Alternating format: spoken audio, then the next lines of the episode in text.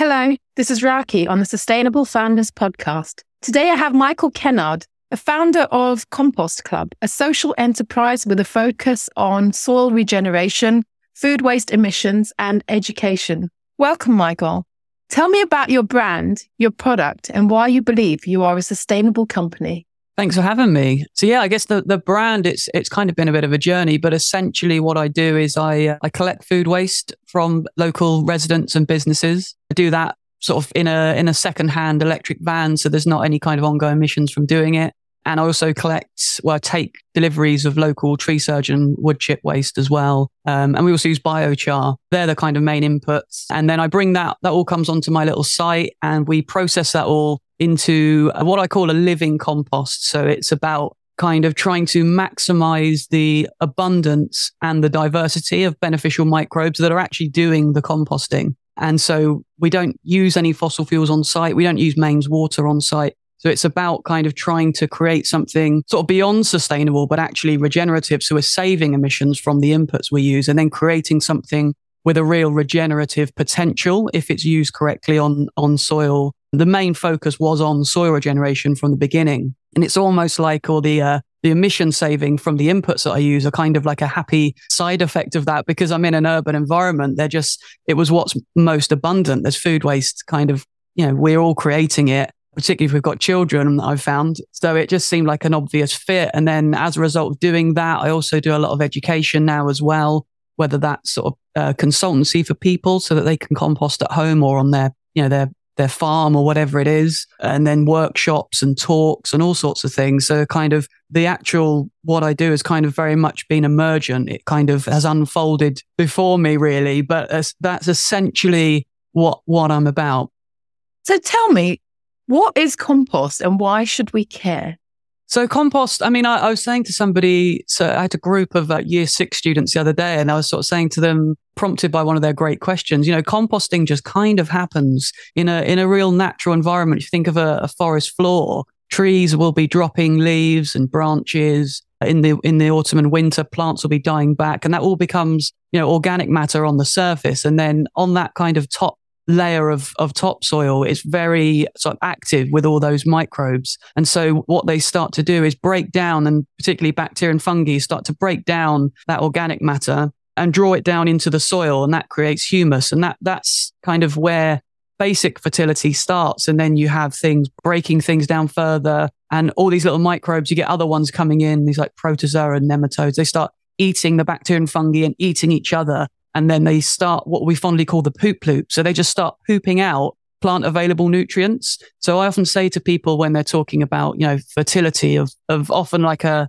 a garden or an allotment or, or even a field. And we often think about having to apply like chemical fertilizers and things. But I always say to people, you know, if you think of the most abundant landscapes on the planet, nobody goes in there with backpacks of fertilizer. There is a natural cycle. And so what I'm trying to do in an urban environment with Compost Club is to reintegrate us as humans into a natural cycling system. Because for me, when I look at sort of observable reality, all that's going on is this movement of energy from one thing to another thing. And it's just things cycling. And when I connected through soil to that kind of natural nutrient cycling, un- these microbes are unlocking locked up nutrients from sand, silt, clay, and organic matter and just releasing it as plant available form. And before it was locked up. There's just this natural cycling and then there's carbon sequestering and carbon cycling. There's water cycling, all of this stuff.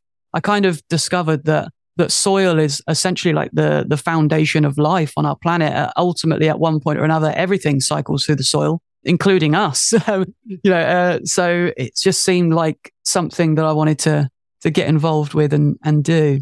Because we sort of clean up our gardens, we rake away the leaves. I take it that we're kind of disrupting that cycle and we're are we taking away nutrients from the soil? Is that what's happening? Potentially yeah. I mean if so so i mean that's sort of what happens if you think on the the kind of the extreme of that would be a, a commercially or chemically farmed field right? So they're producing usually just one monocrop. It grows and then it's just removed and then yeah, essentially those nutrients that have been taken from the soil are not going back. So you can either, there, there's two ways of doing it in a, in a garden. You can, there's a really nice sort of permaculture method. They just call it chop and drop where you just, you know, if, if you prune something back, you, you, you cut off the bit that you're cutting off and just leave it on the ground and leaves and things, you leave them. if you, if you are more inclined to be a bit tidier, you can just have a compost pile where you kind of, oh, this is what I was saying to the, the children the other day, you know, what, what the, the composting infrastructure that I had in front of them that I was sort of demonstrating. I sort of said, what we do with this in a city is we are replicating or recreating that functioning that happens on the surface in a forest. We're doing that in a little pile or in a, you know, in a compost tumbler or whatever it is. And then we apply the compost. So we sort of remove it temporarily, decompose it with these microbes and then apply it again. And obviously once it's broken down, it, it looks much tidier and you can, you know, build beds with it and things. But yeah, essentially you, kind of part of what the problem that we're in with sort of mass agriculture is that we're we're we're just taking from the soil and we're not giving anything back to it. And you know the things that are being given to it are you know synthetic chemicals and you know they're they're they're actually detrimental to the microbes. They kind of you know set them back or kill them. So it disrupts these natural cycles that if we if we sort of got back in line with and started working I often say to growers, if we sort of saw ourselves as stewards over a piece of land and part of that ecosystem rather than trying to sort of dominate over it and just, you know, exert our will over it, you know, and sort of fighting it. Often, often we're not reading the landscape and then applying our, what we want to do to it with that in mind. We just sort of say, well, I want this to be like this and we'll flatten it and we'll do that. And then it sort of floods down this end and we say, oh no, that's a problem. But, you know, you can, you can work around that if you just get back in line with these natural processes. And like it, with permaculture, like the first thing is to observe the land, you know, for a season before you do anything, because then you can, you can make sure what you're doing works where you're doing it. It just seems to make sense to me. I suppose it has its own challenges. A lot of them would be commercial, you know, just observing land for a year, probably not very commercially viable for a lot yeah. of um, farms. And I suppose it would be a risk for farms to kind of go back to natural ways. And I can imagine that they would be thinking about what does this do to my crop yield? Can I take this chance or this risk? And yeah, it's interesting that the risk, the safer option seems to be a tried and trest- tested chemical version instead of nature itself that has been doing this on its own for years. We're at an interesting time, right? Because, you know, where we're at with this sort of commercial farming now is, you know, even the most kind of entrenched farmers in that method will will tell you that they're applying more and more of this stuff and they're getting diminished yields year on year. So everybody knows it's it's it worked. You know, they called it the green revolution because there were, you know, soil was exhausted.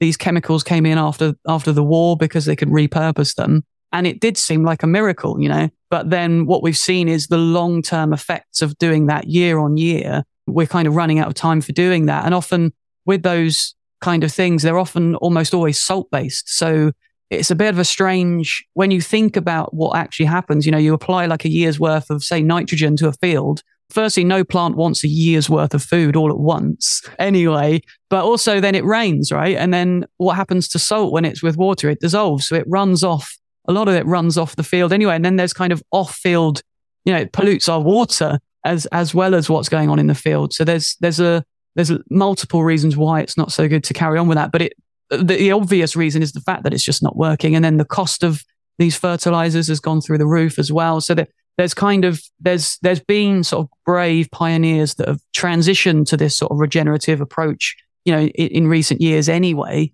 And now there's a, there's certainly a, an increased curiosity around it. I went to Groundswell Festival this year. It's like a regenerative farming festival and year on year, it's kind of grown, but this year was sort of exponentially bigger. And it was really interesting, a really interesting mix of people because you had people that have been doing it for a long time, people that are starting it and really excited. And then there were, there were people there that were just kind of, you know, there to find out about it. And I, I spoke to a few guys that just, we're just, you know, conventional farmers, but we want to find out what this is about. And this all sounds very interesting. And when I start talking about like soil biology, if anyone's really curious, I'll go full soil nerd at them. And the feedback was really good. You know, it's, it's interesting. I mean, I, I kind of moved into this composting through transitioning into sort of doing a, a market garden and growing. And it kind of blew my mind when I started to study the soil food web that as a grower, the, the, the, the thing that, you know, I think 95% of our food globally is grown in soil.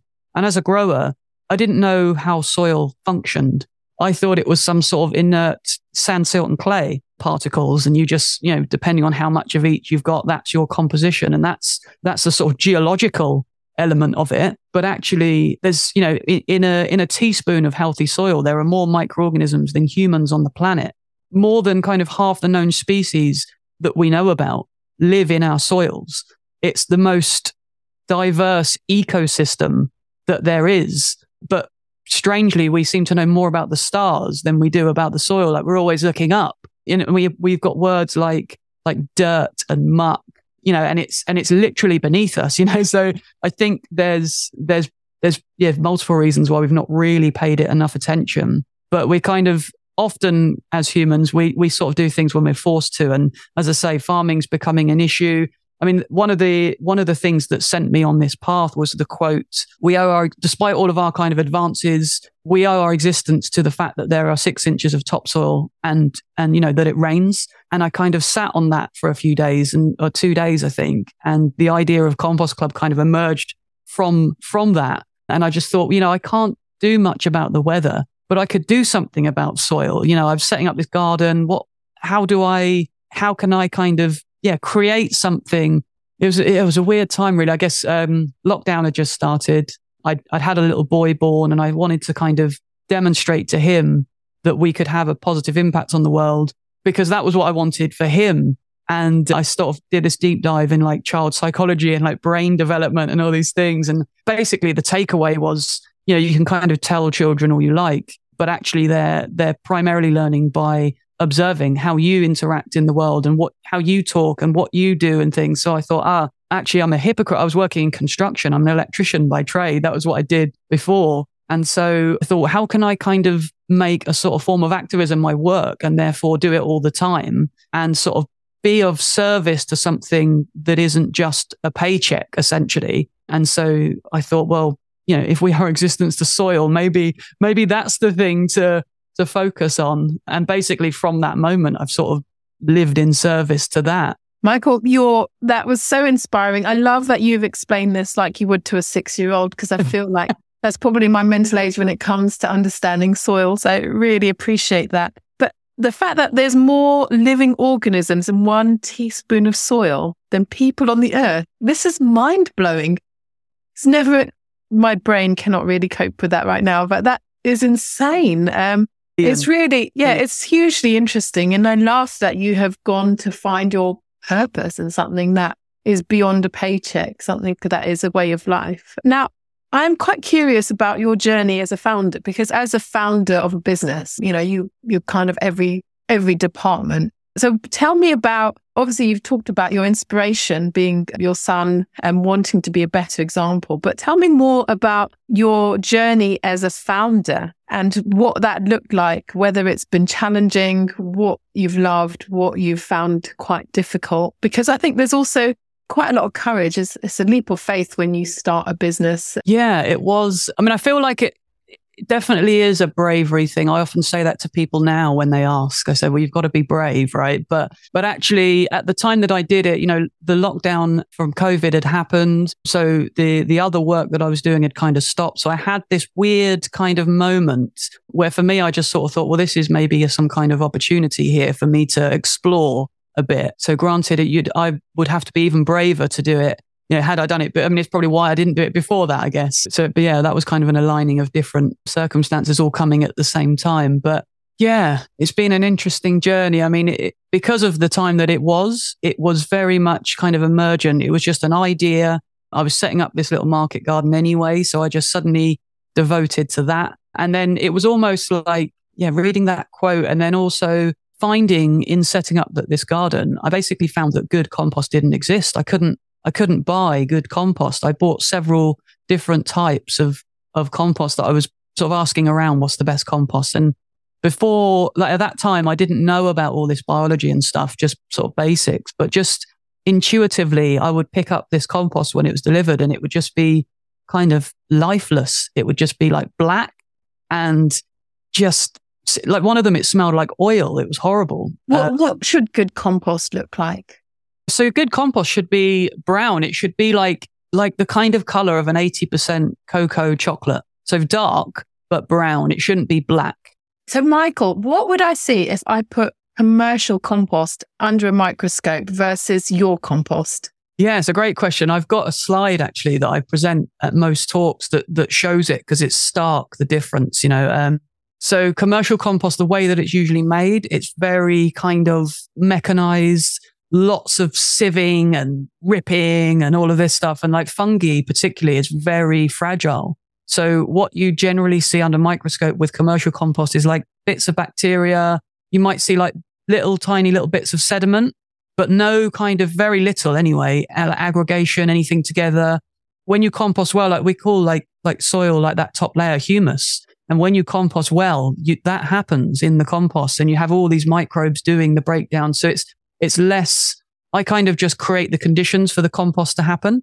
And then all these little microbes sort of do it. I'm more a compost curator than a composter. I don't do it. They, they do the work and they work round the clock for free. They're the best. They're the best workers. Um, you just create the conditions for them and they they'll turn up and they'll do their work. And so when you put them, like a sample of my compost under microscope, you see all these dark aggregates that are formed, like humic, fulvic acids, all these humates. You'll see little re- little lines of beneficial fungi that are like pink in color, and they have what they call septa, so they're little lines. So it looks like a little string of sausages running through the sample, which you almost never see. I don't think I've ever seen that in commercial compost. And then you'll see, yeah, all these little bacteria bumbling around, protozoa, which are like little alien blobs, and there's different types. And then these, the, the best ones are like the, the nematode worms and they're just microscopic worms. So you zoom in like 400 or a thousand times magnification to see these little things and you can zoom into their mouth parts. So there's an LED that shines up through the microscope so that you can see through them. So you identify what they are and what they eat by their mouth parts. So you can, you can, you can see them wriggling around and like eating bacteria and things. So you can zoom in and you can say, okay, well, this is a, this is a bacterial feeding nematode. He eats bacteria. That's cool. Uh, you get fungal feeding ones, which are also good. Uh, you get predatory ones that uh, eat other, other organisms and each other, which is, which is all fine. They're all eating things and pooping out plant nutrients. But what you can get if it goes anaerobic or if you get the wrong conditions in soil and compost is you get root feeding nematodes, which obviously if we're trying to grow anything, we don't want nematodes eating at the worms. But the good news is with composting is as long as you you kind of maintain the good conditions. You keep it oxygenated, you keep it moist, not too wet, not too dry. The, the, the beneficials almost always outcompete the pathogenic ones. So they'll, the, the predatory ones, like their favorite food is the root feeders. So they'll deal with them as long as you, you keep the right conditions. There's even, there's even fungi that create like a little lasso, which will grab other living microorganisms and ingest them. They're like predatory fungi. It's unbelievable. There's like this amazing world under our feet and in our soil. Um, this is insane. You are making it sound like some sort of Hollywood movie. it's like a little safari. I mean, I plan to like, I plan to write a little book or something or do maybe an animation or something for kids about this because you can give all these things like little personalities. They're all doing all this work. It'd be great to create a little, you know, a, a kind of story that's actually, you know, capturing to make this accessible. But there's so much going on that we that we particularly as growers but i think everybody could be interested in this stuff. It's kind of crazy um, i just never expected compost to be this interesting or exciting. Yeah well, well, the thing is we don't see it right? But i've kind of massively digressed from your question. I apologize. Yeah so so i guess you might even have to remind me of the question. So i wanted to understand a bit about your journey as a founder. Um, was it easy? Was it difficult? What did you mm. find challenging about it? Because I know you lived a minimalist lifestyle off grid for a while. You know, like talk to me about some of those experiences. I used to think that as a human, the best thing we could do was the least bad. Like that was the, that was like the height of my aspiration. So I converted a Luton removal truck and moved into that, kind of got rid of all our stuff and sort of lived, yeah, I was going to say pretty much nomadically, but it was absolutely nomadically. We kind of moved around just, yeah, creating minimal, you know, disruption and, and, and, you know, emissions and all these things. And I was kind of content in that, or I thought I was. But during that process, I kind of started to, the idea initially was that I would work a lot and save up for a deposit and, and find a house one day or something, or find a piece of land or something. But actually what happened is I started reading again I picked up a book called Freedom from the Known by a guy called Krishnamurti. And it was just kind of basically had me kind of questioning everything that I'd ever learned up until that point, really, and just framing everything in the context of actual, tangible reality. What is actually happening? And, and you know, what am I actually? You know, I had the, all these various kind of learned about the fact that almost everything is kind of an idea. Like with our kind of intellect and our consciousness, we get wrapped up in these ideas, but it's, it's all an idea. It's just that the, the big ones are just ones that we all buy into and therefore we create systems around them and we organize around them. But they are just ideas. So it, it I guess it kind of was almost like a re-empowering because I kind of realized you can just create a better idea. And then that very much, uh, I picked up a book by a guy called Buckminster Fuller and his whole, uh, his thing in this particular book, he was talking about, um, and it particularly resonated with me because I've been doing it for years. Like rather than trying to appeal to current systems to change because I think we're not doing it right. Create a new system that's better and then get enough people to recognize that. And you get to a tipping point where that just supersedes the old one anyway. And so that's again part of the motivation and things. So yeah, that was kind of the start of the journey. And then I discovered I'd always been like a hobbyist grower, always had an allotment and grew in the garden and stuff. Even as a, as a young boy, my, my granddad, I think we sowed a, a sunflower seed when I was very young. It's kind of like a formative memory. And I sort of say to people, you know, he literally sowed the seed in my brain. Like it was very, it's a very kind of tactile memory even now. Like he was quite a big guy, big hands, very deep, not like me. He had a very deep voice, big guy. And he was just like teaching me this. And because they grow so quickly, every time I went back there, his sting was just like very dramatic. So it, and then I remember harvesting the seeds and we were bashing them on newspaper on the floor and there were hundreds of them. And he said, look, this is like, this is like magic. We had one and now we've got hundreds. It's, it's, it's quite a moment even now when I think about it. Like it just, it, it is magic we can just turn this one thing into hundreds. It's, it's, it, that was like regeneration in being evidenced from, from very young. And so all these things kind of have been sort of set me on this path really. But in terms of founding, I guess it was more finding a bit of a mission and a bit of a purpose. And then because we live in the world we're in, it was kind of how do I, I think I said earlier, how do I make this sort of form of activism my work? And then I can do it all the time because I've got to, I've got to pay. I mean, I, I didn't have rent because I was in the van, but we had a little, little boy on the way. We, well, we didn't know he was a boy, but we had a little being who was going to be coming into the world. And my wife's very much into kind of natural birthing and things. And she said, I don't want to give birth in a hospital, but I don't want to give birth in a van either. So we're going to have to get a home now. So we did that with a couple of months to spare that was strange. We moved into this great big house and we just had no stuff at the beginning. It was very strange. Well, I mean, it wasn't a huge house, but it felt like it. Um, I was um, going to say, after living a minimalist lifestyle to then move into a house, yeah, I, I, can understand that that would, would feel quite strange. Yeah, the first night we were like it just in a corner of the lounge, and we had like the cushions that were on the little sofa seat that was from the van, and a lamp, and a, and that we'd got this little table, and we're just in the corner of one room and that was all we had. It was very very strange but we you know as humans we kind of quickly spread out and acquire especially when we have children. And so uh, yeah that kind of that kind of happened. So yeah it was it was almost in terms of becoming a founder it was almost necessity really. It was just well i've got to pay my rent still and we've got to eat. And uh, i mean obviously having a market garden a lot of that was taken care of you know in house i suppose. But um yeah the rent was a big one. So it was sort of how do I how do I structure this? And I'd, I'd worked for myself as a tradesman for a while, so I knew how kind of business worked and you know all those kinds of things. So it was just about applying that to something that I was kind of I w- I don't even know if passionate is the is a strong enough word, but it's just you know soil and and has just got me. So so it was almost like, well, how do I do something then? Because rather than often I'd give talks now to businesses about circular economy and and and and sustainability or or regeneration as I often I'm sort of presenting to them and sort of saying, you know, the language around sustainability is often, you know, I, I, hear people saying, how do we be, how can we be more sustainable? And for me, that's kind of, it's almost like it's a euphemism for less destructive. Because if you're sustainable, you can't be more sustainable because sustainable just means sort of maintaining. So I often, what I do is I present as three categories so you're either destructive in what you do, which is having a negative impact. Sustainable is just kind of treading water in the middle. You're neither negative or positive.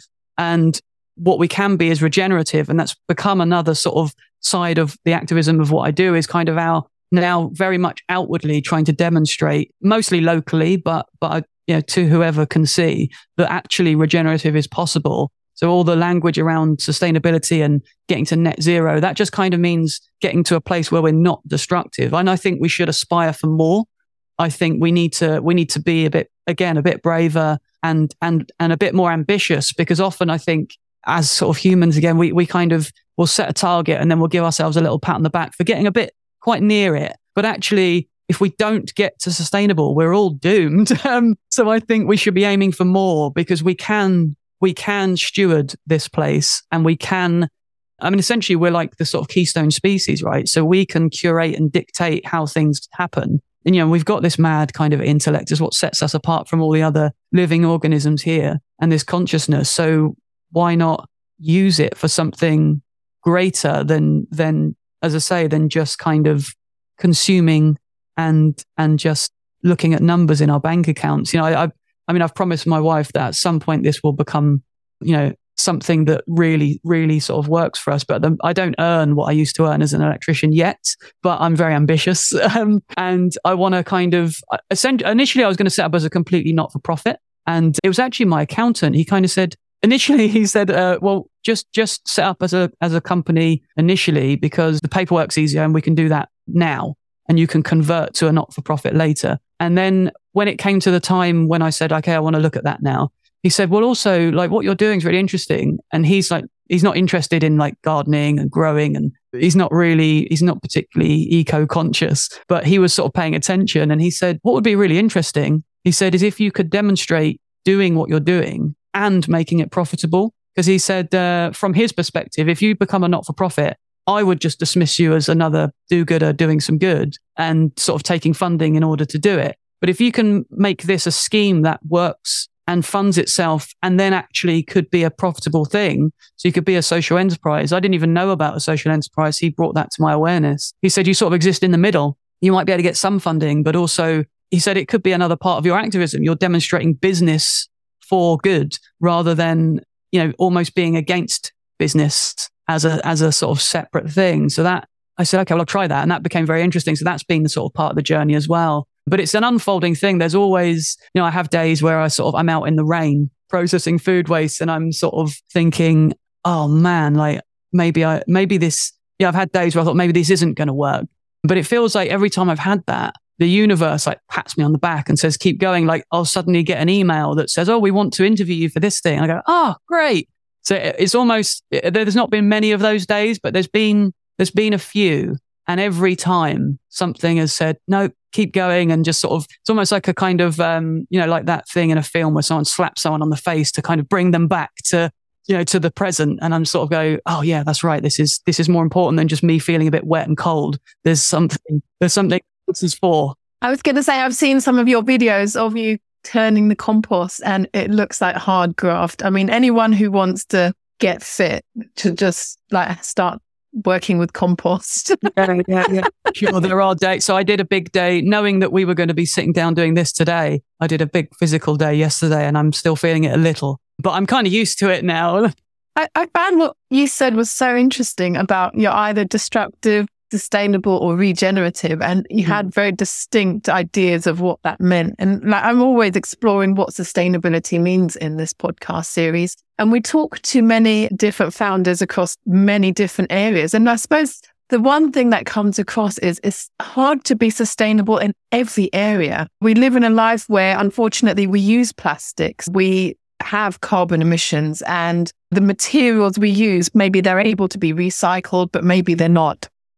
So there's loads of different areas of sustainability to consider. And if you try and say you're sustainable in each and every one of them, it's actually really hard. And like when you yeah. said that, that's just like maintaining the status quo. Like, oh my God, I felt I'm, bit, I'm very radical. Like, yeah, I, and it's good to be, but I did yeah. feel like actually in the way that we've set up our world and our systems, actually just to be sustainable, to stay neutral, it's not easy. It's really hard. It's such yeah. a hard graft. yeah. Yeah. I mean, well, I mean, I've, I've kind of, I mean, I think, I think I've upset people with that. Like in terms of, so I've sort of said, I've, I've said like how I present that. And then, yeah, similarly, someone will come back and say, well, you know, there's some things that are necessary. Like, so for example, in medicine, there's a lot of plastics that has to be used. But it's, you know, it's, it's literally a matter of life and death, those things. So I kind of, I, I, I just, I just, the first time I was asked it, I just, my response just snapped straight into my mind. And I just said, well, then you've got to question whether what you do is actually necessary. What are you bringing to the world?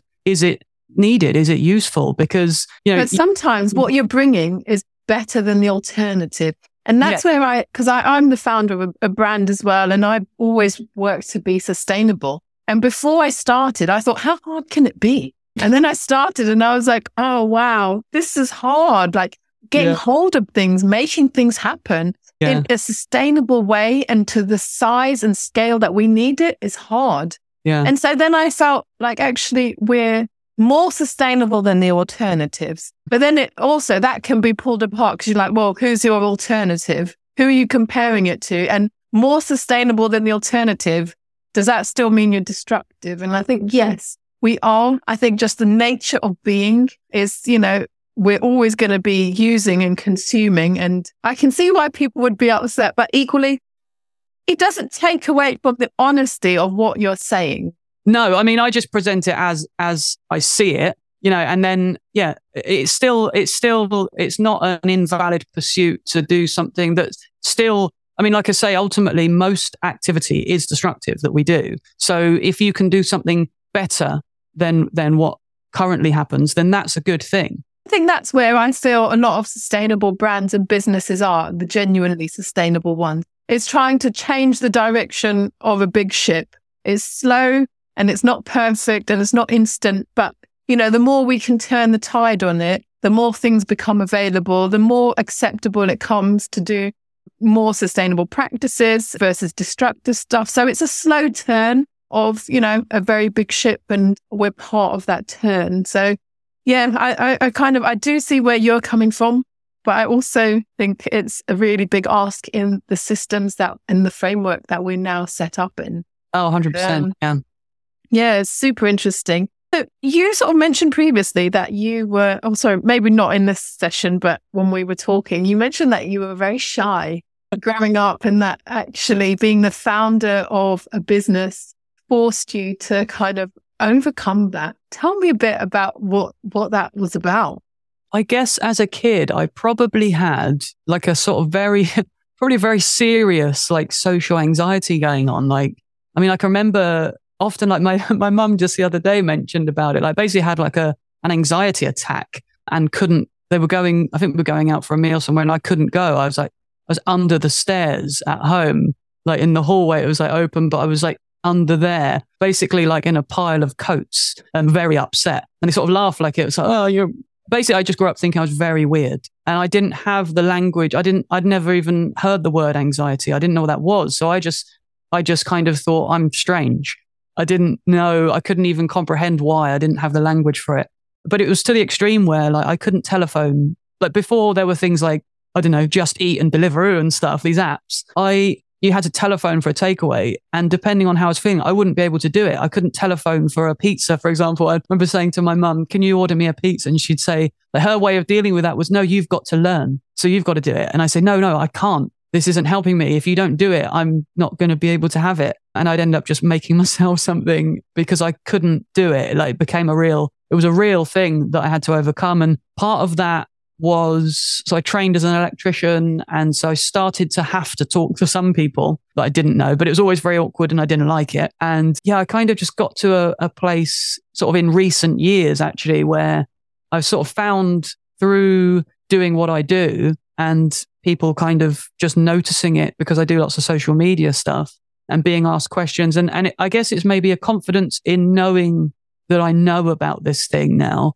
and people asking the right questions and the more that I've sort of talked about it, it's almost been very kind of quite empowering, really, I guess. Coming out of that lockdown, somebody locally had this podcast and they said, Oh, we're going to do a live podcast. It's going to be like a panel. Would you come and do it? And I just immediately said yes. And the reality of that didn't dawn on me until I was in this room. And there was only like, I think you're only allowed 30 people together at, at that stage. And they were all like sitting like one chair between them and stuff. And then I was sat on this panel on this stage. And I, I remember uh, reaching down to the table to pick up, I think they'd given me a bottle of kombucha in this, this coffee shop we were in, this microphone. I, I, as I reached down, my hand was like trembling. And so I put my other hand onto it and picked it up with two hands to try and steady it. And I thought, and I'm sat in front of these, well, there's only 30 people, but I remember thinking to myself, oh, I hope nobody saw that and having a sip of this drink. But what happened, we're being asked these questions. And as soon as I started talking about what I do and about the soil, I like kind of relaxed. I felt myself relax into this stool that I was sitting in.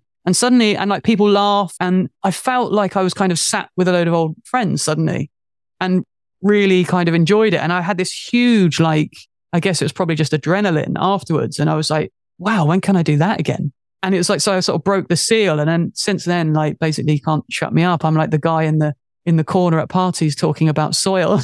well, um, you've done some impressive stuff. You've given talks and keynotes at the BBC Gardeners' World Live, the Royal Welsh Agriculture Society uh, winter event, the Earth Summit. We obviously had Christabel Reid from Earth uh, on one of our podcast episodes. You at the Sussex Business Show. So clearly, being a founder has kind of forced you to overcome some of the challenges that you have. Yeah, it's kind of just sort of woken something up in me, I guess, that, yeah, I guess, I don't know, maybe it was always there and it was just kind of, yeah, dormant or like afraid to come out or something. I don't know, or reserved, as I say, for certain people. And I sort of thought, oh, this is, you know, I can't expose. I guess it's like uh, maybe I was just afraid to expose myself, but actually, like I have this real security now in, in sort of, if that's the right word, but like I kind of know what I know and and because like, that's part of why um like being into soil is quite so exciting. As I say, we know more about the stars than the soil, so we're kind of learning stuff all the time. So when you can kind of get yourself to the edge of that,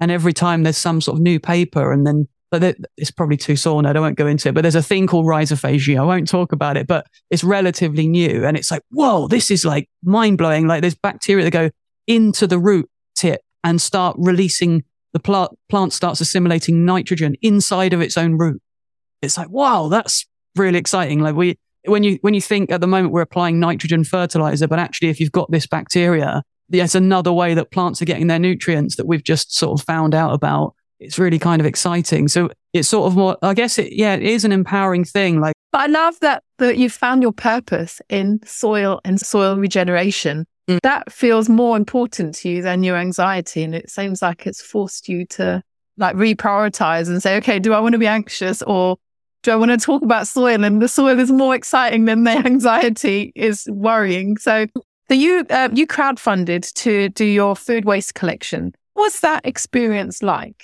It was scary at first. So I, I had the idea to do it, and I was kind of at a position with Compost Club where I got it to a certain size through just sort of basically buying infrastructure with my savings. And it was like, it, it felt like I was very close to a point where this could really work and just be my full time job. And, and that was going to be it. And I just thought, well, how do I, you know, what, what does an optimal site look like? And there were just principles like it had to be human scale. It had to not use fossil fuels and all these things. And so like, how do I get from here to there?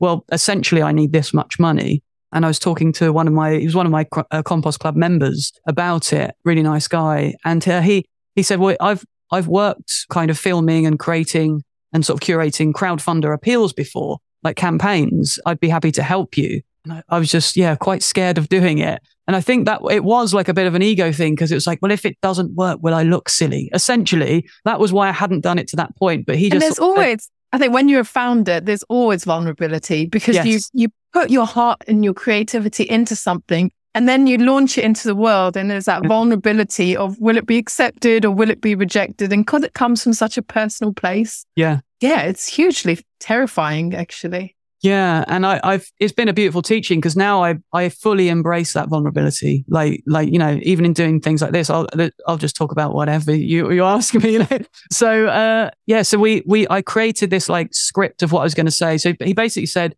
describe this site what will it mean if you're able to do it? You know, these, these emissions that you'll be saving, the amount of food waste, you know, all these different things. So I, have recorded myself on site at Compost Club talking to my phone and he said, okay, get me some feedback. I, I think I did it three times and it was at the beginning, it was very robotic. And he said, try not to be even reading it. He's got, you got to, these have got to be things that you basically want to be coming from a place of kind of knowledge, authenticity, you know, and, and, and as you say, vulnerability and just real. So it almost became like this little, quite sort of snappy little spiel that I had. But it was like just from the heart. That was what he said to me. He's like, that one, that's just, that's just how you said it to me uh, at the door when, when we had the idea for this. So that's what we went with. I needed, it's quite, I mean, for me, it seemed like a huge sum of money. I need, I think it was 21,000 pounds.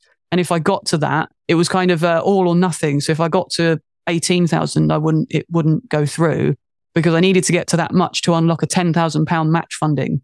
So that got me the infrastructure to be able to get to where I'm at now in terms of being able to process and also the electric van, which is really important because I was limited by the, the little kind of car that I had. Um, so it was, yeah, it was pretty amazing, really. Just this amazing sense of like support. Because I think I've always had, I think it comes from my, my little nan, bless her. That's what we called her little nan. She was very short.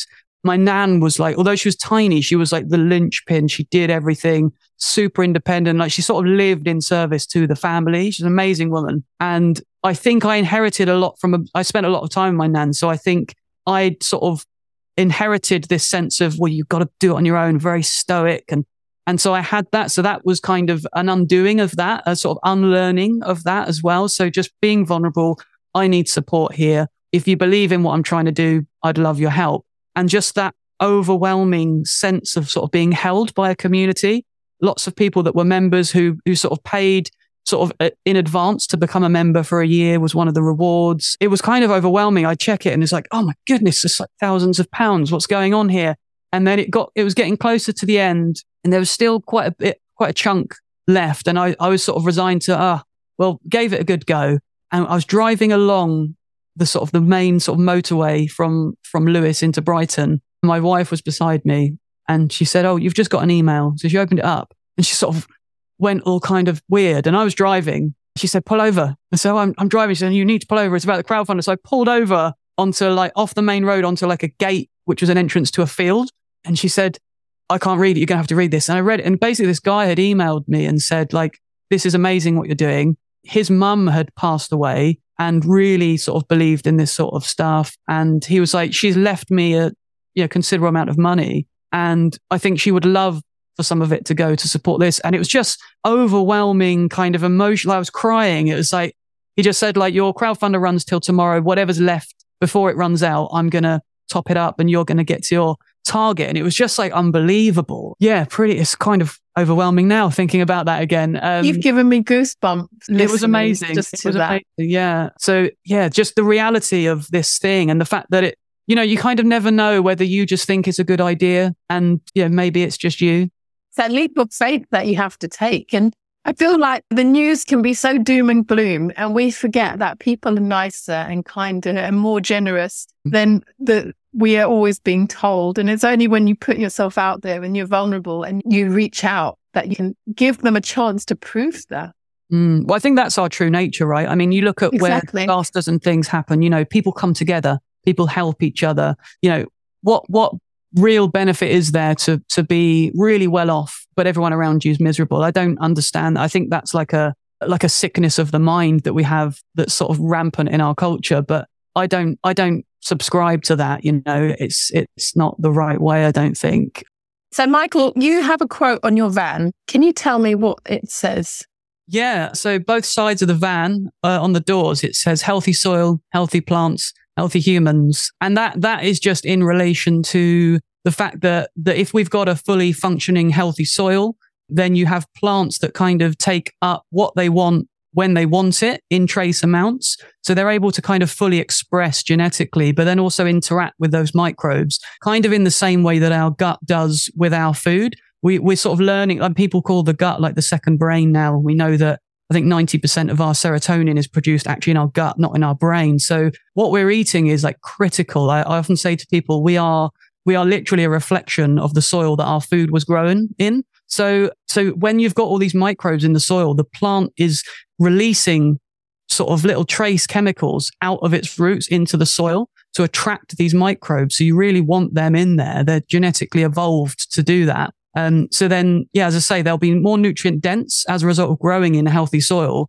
So when we're eating that food, we're getting those nutrients, but those microbes will be on that food. And that informs the microorganisms in our gut. Some of them are the same. Some of them are very similar. So we're kind of, it's almost like rather than taking a probiotic, you just eat natural food. You know, again, we're co-evolved with these plants and with soil. So, you know, and, and as, as plants are releasing those, what we call exudates into the soil, so they're sort of taking sunlight energy and they're taking in carbon dioxide. They're breathing out oxygen and then they're using a lot of that energy to grow and produce the, the, the fruit or the, you know, the seed. But then depending on where they're in succession as a plant, they're releasing up to 40% of all of its energy into the ground. And part of that, I guess, is because they can't do what we do. Like we kind of don't really invest in our environment so much because we can just move to the next place. Plants can't move. So they have to invest be kind of good for us, I think, as a society if we didn't move around so much because we might invest in our local environment a bit more.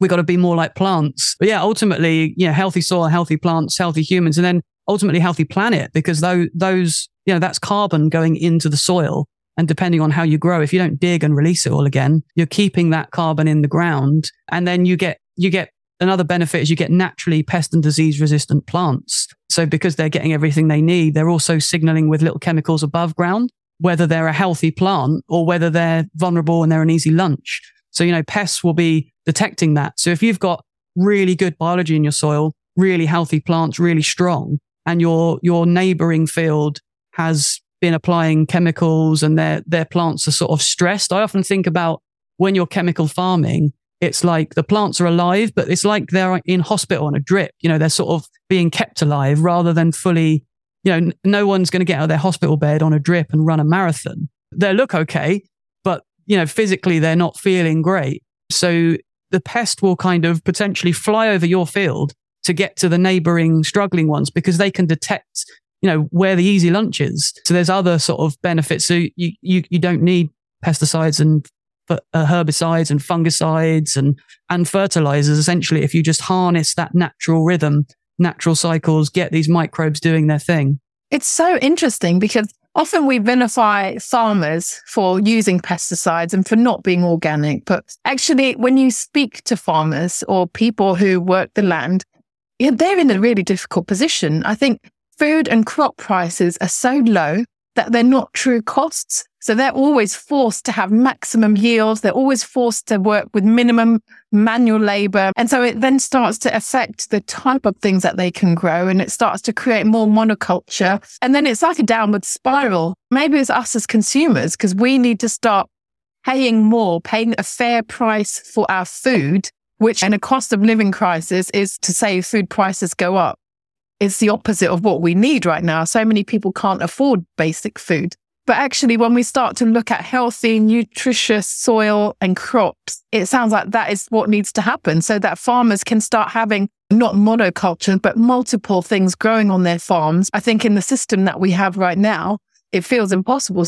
Yeah, yeah, absolutely. I mean, there's yeah, there's so many things to unpack there. I mean, there's obviously there are government subsidies. So one of the things that I kind of see could be very effective in, in, terms of weighing up economy and ecology and trying to get the balance of the two things right. You can almost incentivize things that are boosting soil health, biodiversity, nutrient density, less chemicals by rewarding that because we can do that. We do already do that. We have subsidies in farming that go to certain practices. So we could get the right people in, in charge of that and, and, you know, and almost pay for that subsidy rather than through everybody's taxes. You tax the chemicals use, you tax the bad practices and you incentivize the good ones. Uh, what that transition wouldn't take long then to, to, to do. But also I'm a big advocate for things like there's CSA, which is community supported agriculture. So you, you pay, so we do that here. We pay every week for a veg box that comes from, I mean, we can go to the farm. They have days where we can go and harvest our own veg box in the, you know, in, in the right season. They don't use any chemicals. They, they you know, they're, they're completely, they're, they're sort of beyond organic. And yeah, if you can find that locally, um, there's a really good, we mentioned the Earth platform. There's a, one of the recent, most recent courses on there is a guy, Abel Pearson, and he's, he's got a course all about community supported agriculture in terms of him as a grower, but how you engage with that as a consumer as well. And it's, it's surprisingly, what we found is it's surprisingly not way more expensive actually. If you can, you, yeah, it's amazing to know the person growing your food and to go to where your food is growing. And it is about, for me, I'm, a, I'm a, a, a, she's, she's also on their platform, Helena Norberg Hodge is all about localization and local economies. So in that, you have resilience and you have a diversity of things growing where you are. So you actually wouldn't need to have these massive production anymore. You can make things smaller scale and, and, and, and, you know, do things more local. I'm, I'm, I'm a huge advocate for, for localization. It's part of sort of in the DNA of Compost Club is the idea that, you know, we can have these little compost clubs everywhere, creating a green job for everybody where they are, collecting the food waste locally to them, the, the wood chips locally to them, processing it the way that we do. And it's kind of, yeah, I, I think that the, the, the future, if we are to have one, a successful one, we need local resilience. And we've already seen like the impact of sort of recent events in terms of the cost of food, the cost of fertilizer, how, how fragile these kind of global supply chains actually are. We need resilience in the same way. Again, like everything for me, I, I can relate to soil. You know, if we have a resilient soil, it will, it will absorb and retain more water if we look after it right instead of keep plowing it and stuff, which mitigates the, the, the impact of flooding and drought. So we we need to yeah just just harness back in again to, to, to again natural cycles, and we're kind of evolved in communities and tribes. You know, we're not supposed to be exposed to all of these people and things. So it, I think it'd be very good for us actually to to tap back into to our local communities, which is again another beautiful thing I've been able to do with Compost Club is kind of yeah really really tap into certain people locally that are really engaged in the sort of stuff that I do and businesses as well that actually, as you say, they, they maybe do have certain practices that aren't regenerative or aren't even sustainable, but, but by uh, this, for example, I've got a juice bar that I work with and I collect a lot of juice pulp from them every week. And it, it means that it's able to make their, their business, you know, a bit more sustainable because it used to just get taken away by a big, you know, probably get incinerated or something. You know, best case, maybe anaerobic digestion, but now it's becoming local living compost that they, they, they top up all their planters in their courtyard out front. And then obviously the rest of it, you know, some of it I donate to community gardens locally and stuff. So it's, it, again, it's building in local resilience as a result of their, their, their juicing, which is really cool. So Michael, what next? Where, where do you go from here? So in terms of what's next, I mean, I've been asked to do a done a panel for a talk at Kew Gardens in March um, next year. And there's like a summer camps thing, which is like with children and their parents, which I think is in Wales next year. And there's var- various other things that are already starting to come in. I basically want to stop saying no to these things and start just reaching more people. So I think it's sort of into the spring. I'm going to look at bringing somebody on board. So it was part of the the vision was to sort of create these human scale sites and and create green jobs for people that have kind of meaning, uh, pay at least like a good living wage to people, and do that through yeah saving emissions and regenerating soil. It's kind of all the wins. So I think the next step is to to do that, bring somebody on board so that I can still do some of that because I love doing it, but actually I can kind of facilitate all the the other stuff as well. So if somebody says, you know, I mean, I've just started, I've, I've launched like a what I call like a compost in schools campaign. So I've got two local schools at the moment, but there's there's lots of them that are interested in in having me set up some composting infrastructure in their school and then teaching, you know, a couple of members of staff. And most schools have like a sort of eco committee of kids now. So the idea is we kind of teach and empower those children to compost at school. And the optimal thing, if we can get the funding, would be to have like a big in vessel composter like I use, but it's just, it's quite a beautiful thing. Like the food waste goes in, the wood chips go in, and there's just a big crank that you kind of turn. So like the kids can do it and it doesn't use fossil fuels. It's, it's, it's independent, this thing. So we could get schools composting all of their food waste, like from their canteen. Maybe that's your next crowd fund. Yeah, well, possibly. yeah, yeah, maybe. Yeah. And then, yeah, we get the kids doing that. And then the, that compost necessitates a garden if they don't have one. And then they get growing as well. And then they're producing food that if they don't eat, it goes in the compost and they just grow up in school with this natural, you know, circle of kind of life essentially. And then they can go home as little agents. And when their parents want to throw a banana in a banana skin in the bin, they say, Hey, whoa, whoa, whoa, whoa, we compost that. So part of that as well is I come into the school and I keep on on top of it as well. So it's not just on the teachers. I can come in and, and, you know, keep it, keep it going. You know, if, if a member of staff leaves, I can teach the next one. Or I could come in and do an assembly, whatever they want. Could do like a full soil nerd session and bring in my microscope if they want, you know, whatever, whatever it is. I think but that's, also, I think it, it also starts to put practical use to just something that academic all the time. It starts to get children's their hands dirty, it gets them mm. physically involved instead of sat at a desk all day. And I think yeah. that's one of the other things that make it sound so appealing. Well, part of that that learning that I did in terms of like child psychology and brain development, you know, they children absorb. I mean, all of us do, but but particularly children absorb information so much more efficiently when they're in a playful state of mind. One sunflower seed with my granddad had such an imprint on me at such a young age. Imagine the impact that, that, I mean, I often think like, imagine me meeting me now when I was a kid. Like that would be amazing. But that's, that's my kind of thing is to try and be the person that I, that I wish I'd met. You know, a friend of mine said, you could just be an electrician again and you'll earn more money. And I was like, but I have to go to bed at night and I've got this little internal voice and it'll be like, dude, what are you doing? Like, I don't think I could, I don't think I could actually do it. I think it would be a downgrade because the passion that you have for what you're doing now is so evident. And mm. to go back to doing something that perhaps you don't believe in in the same way, it sounds like a downgrade in life.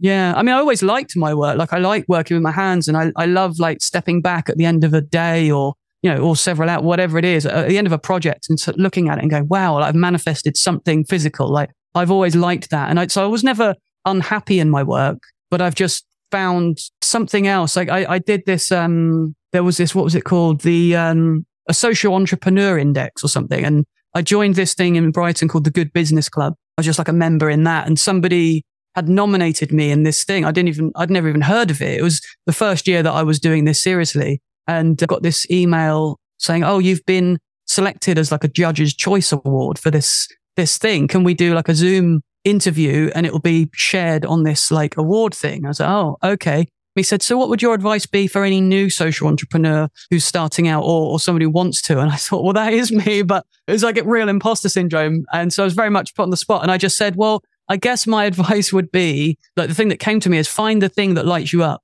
because if you can if you can find that thing whatever challenges present you can you'll overcome it because it's it's what's lighting you up you know that you're not you'll be able to you know we spend so many hours of our lives in work so if we can find a a work that it, that is giving us energy I, I said some of my work used to be what took my energy and now it's where I get it. You know, I go to work and I, as you say, I might be turning the compost and be physically exhausted, but I am charged up, you know? Well, Michael, I, I've loved you sharing this personal journey of yours. You have literally gone from the anxious guy who couldn't order a pizza yeah. to fi- finding your purpose in soil regeneration. This has been a wonderful conversation. I've learned so much, whether it's the organisms living in a teaspoon of soil to having like faith and hope in the kindness of people. This has really been just a wonderful conversation. And for anyone who wants to also buy compost for you from you, they can also join the compost club and have, I'm guessing, compost deliveries. Yeah, yeah. So like people, people locally, they become members. So that's yeah. like a monthly subscription thing. So I collect their food waste. Um, I use repurposed plastic tubs that used to get thrown away from construction. So there's, there's no sort of virgin plastics there. So they're just, yeah, repurposed, upcycled, I guess. And then members every spring get compost back. And then the surplus we, we sell and people can buy that sort of anywhere in the UK. So it goes in a beautiful little Hessian bag. And it's almost like this little card bookmark with how to use it. That's just, I just hole punch it and tie it on with a bit of jute. Uh, that goes in a cardboard box, paper tape, you know, or address label that's just paper so there's no plastic in it either as a as a product. So that can go out to anybody, and you don't need a lot of it. You, you only need like commercially for that for to get the biology doing things in your soil for you.